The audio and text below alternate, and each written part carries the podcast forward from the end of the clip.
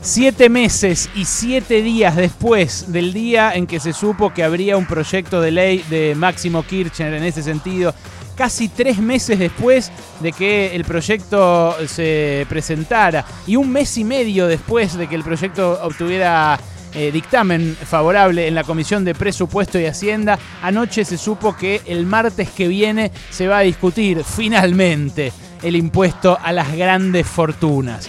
El 5 de abril, en una entrevista con Horacio Berbisky, Alberto Fernández le respondía a este colega sobre el proyecto de ley que ese mismo día revelaba el cohete a la luna que Máximo Kirchner iba a presentar en el Congreso. Esto decía el presidente Alberto Fernández. Parece que eso tiene una lógica mejor, que es que los que más han ganado o que los que más se beneficiaron con un blanqueo después de defraudar al Estado no pagando impuestos, porque así funciona el sistema, ¿no? Esa es plata que se obtiene en negro, que nunca se declara porque es obtenida ilegalmente, que se va a un paraíso fiscal y que un día se blanquea sin que nadie le pregunte cómo la hizo.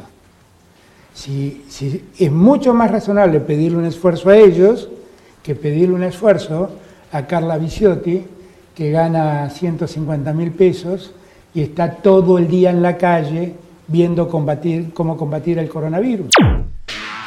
Bueno, dijo esto en ese momento Alberto Fernández porque lo que decían ahí, acordate vos, primer quincena de la pandemia, o sea, arrancaba el aislamiento social preventivo obligatorio y empezó la discusión de quién iba a pagar el aislamiento, o sea, quién iba a pagar a la gente que no laburara y que tenía que vivir de algo. Y bueno, empezó eh, a, desde la oposición a echarse a rodar la idea de que se bajen el sueldo los políticos. Y claro, era además de insignificante en términos presupuestarios, eh, algo eh, inviable eh, para un país que como este tampoco paga grandes sueldos ni a funcionarios ni a diputados, aunque sean mucho más altos que los de un montón de trabajadores y trabajadoras que hacen laburos muchísimo más duros. La verdad, la receta de cobrarle impuestos a los más ricos no es algo que se le haya ocurrido acá nada más al gobierno, es algo que se discutió en todo el planeta y desde ese momento, desde el 5 de abril, eh, pasó de todo. España, por ejemplo, el mes pasado aprobó algo muy parecido, una suba del, eh, del, impuesto del IRPF, del impuesto a la renta de personas físicas, pero no por única vez, sino de manera definitiva de acá hasta que eh, se aflojen las necesidades fiscales eh, por la pandemia y por la crisis económica que desató la pandemia. También en eh, muchos otros países se dispusieron tasas de manera excepcional. Pienso en Bélgica, pienso en Holanda, que estableció también bonos patrióticos. pienso en muchos estados de Estados Unidos que incluso votaron en estas elecciones donde ganó Joe Biden, votaron subir impuestos a los ricos para paliar los efectos de la pandemia. En fin, hubo mucha discusión en todo el mundo eh, y también un gigantesco lobby en contra. Un lobby que primero fue simplemente un che, no me vas a cobrar, mira que yo soy el que invierte, después, ¿verdad? Y después se convirtió en una corrida cambiaria, más en una, en una cosa un poco más pistolera, más tipo, y si me cobras un impuesto, fíjate que el dólar te, se te puede ir a 250 mangos. Bueno, eh, algunos eh, medios, porque los medios también se abroquelaron en contra, los grandes medios de comunicación, tratándonos un poco de pelotudos, porque eh, como si por poner un título uno se solidarizara con alguien que tiene más de 3 millones de dólares automáticamente, ¿no? Eh, miraba anoche, por ejemplo, algunas noticias en portales muy concurridos. Una decía, eh, insólito, reflotan el insólito proyecto de impuesto a los ricos. Para mí lo insólito es que los ricos no quieran pagar en un contexto así. Capaz soy yo, ¿eh? Pero para mí lo insólito es que un 2% de los patrimonios en pesos además, ¿Qué es lo que gana alguien en un mes por quedarse en dólares. Pues si vos te quedás en dólares, en pesos ganás un 2% por mes, por lo que sube el dólar, o incluso más. Entonces, solo por la ganancia de quedarse en dólares, eh, ganan en un mes lo que les quieren cobrar de manera extraordinaria por única vez. Entonces, a mí lo insólito, eh, lo que me resulta insólito es que no lo quieran pagar. Eh, ahí, esa misma semana, antes de que el gobierno sacara este proyecto, la semana, la primera semana de abril, entrevisté a Branko Milanovic. Branko Milanovic es el máximo experto mundial en desigualdad. Eh, lo entrevistaba mucho Sloto. Marcelo Slotoviazda. es autor de algunos de los libros sobre economía más apasionantes que he leído en mi vida y esto nos decía sobre la necesidad de que esta crisis, una crisis inédita en la historia del planeta y en la historia del capitalismo, la paguen los que más pueden. You know, there are possibilities. Actually, you know, this is a almost warlike situation, so there are really emergency measures. You know, Hay posibilidades. Esto es casi como una situación de guerra y se pueden tomar decisiones de emergencia. Si mirás históricamente, siempre ha habido impuestos extraordinarios que nunca se habían impuesto en situaciones así.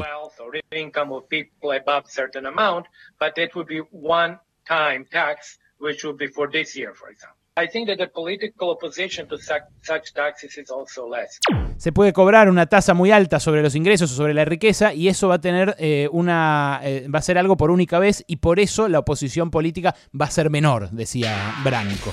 Bueno, eh, esto, como les digo, antes de que se conociera que el gobierno eh, iba a impulsar un tributo de este tipo. Después llegó el anuncio, después llegó la demora, el cajoneo, llegó el lobby sobre Sergio Massa puntualmente, el más receptivo del lobby dentro de la eh, Cámara de Diputados, y ahora viene la discusión. Y ahora viene la discusión en el Parlamento y va a ser al aire libre, a cielo abierto. Y esto es lo más interesante. Que discutan, que lo digan, que no sea una reunión a puertas cerradas donde el tipo va y prepea al funcionario o lo coimea o lo que sea. Que nos digan a toda la sociedad, los diputados que están en contra de que los dueños de patrimonios de más de 3 millones de dólares paguen un 2% de su patrimonio por única vez, de su patrimonio registrado además, porque muchos lo tienen en negro, chingüehuencha, eh, que paguen por única vez, si están en contra, que nos lo digan, que lo sepamos.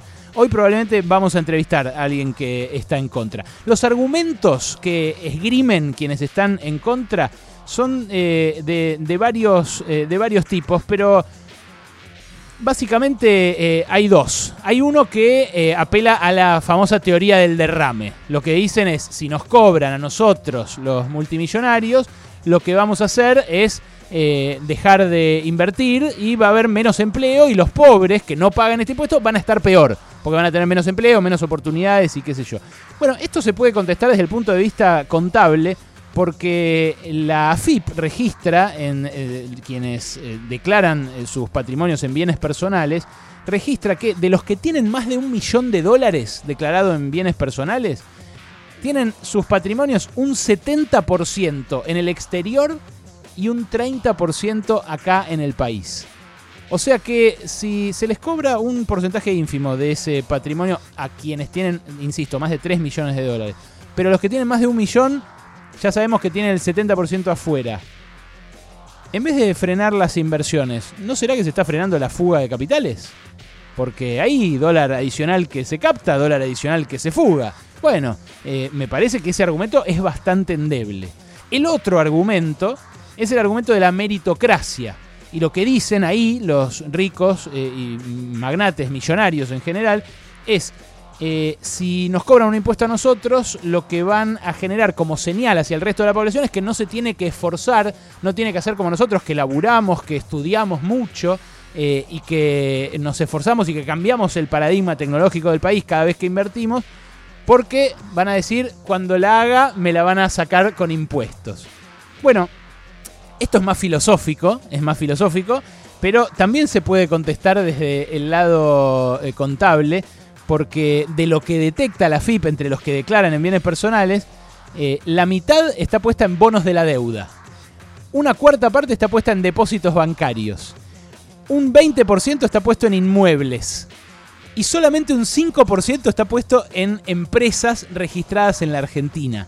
O sea que en realidad eh, el mérito no es tan así. En muchos casos, o diría yo en una gran abrumadora mayoría, lo que cimentó esas fortunas es o la especulación con bonos, el interés, eh, la herencia en el caso de los campos o de los eh, depósitos, y solamente en un 5%, que es muy meritorio, eh, muy meritorio, pero solamente en un 5% empresas exitosas que crecieron y que generaron ese empleo acá en la Argentina. Bueno, y después está el tema del negro, ¿no? Del negro y de la subdeclaración. Como los inmuebles se evalúan al precio, al valor fiscal, entonces muchos eh, tienen eh, buena parte de sus fortunas en inmuebles, en mansiones, en campos y demás, y todo eso la FIP lo registra a un tercio o una cuarta parte del valor posta. Entonces hay que tener en realidad mucho más para ser alcanzado por el impuesto a las grandes fortunas. Por eso son solamente 10.000 los que tienen más de 3 millones, porque en realidad, según las consultoras externas que hay, que cruzan datos y demás, son el triple los que tienen esa guita en la Argentina. Y vos por ahí me escuchás y decís, che, ¿por qué le molesta que los magnates la tengan? No me molesta para nada. Me parece fabuloso que quien eh, tenga dinero disfrute de él, que eh, lo arbitre de la manera que quiera, que invierta si es eh, posible. Y por supuesto me encanta cuando en Argentina hay industria, hay empleo, hay futuro para nuestros hijos, para, para nuestros vecinos, para nuestros amigos.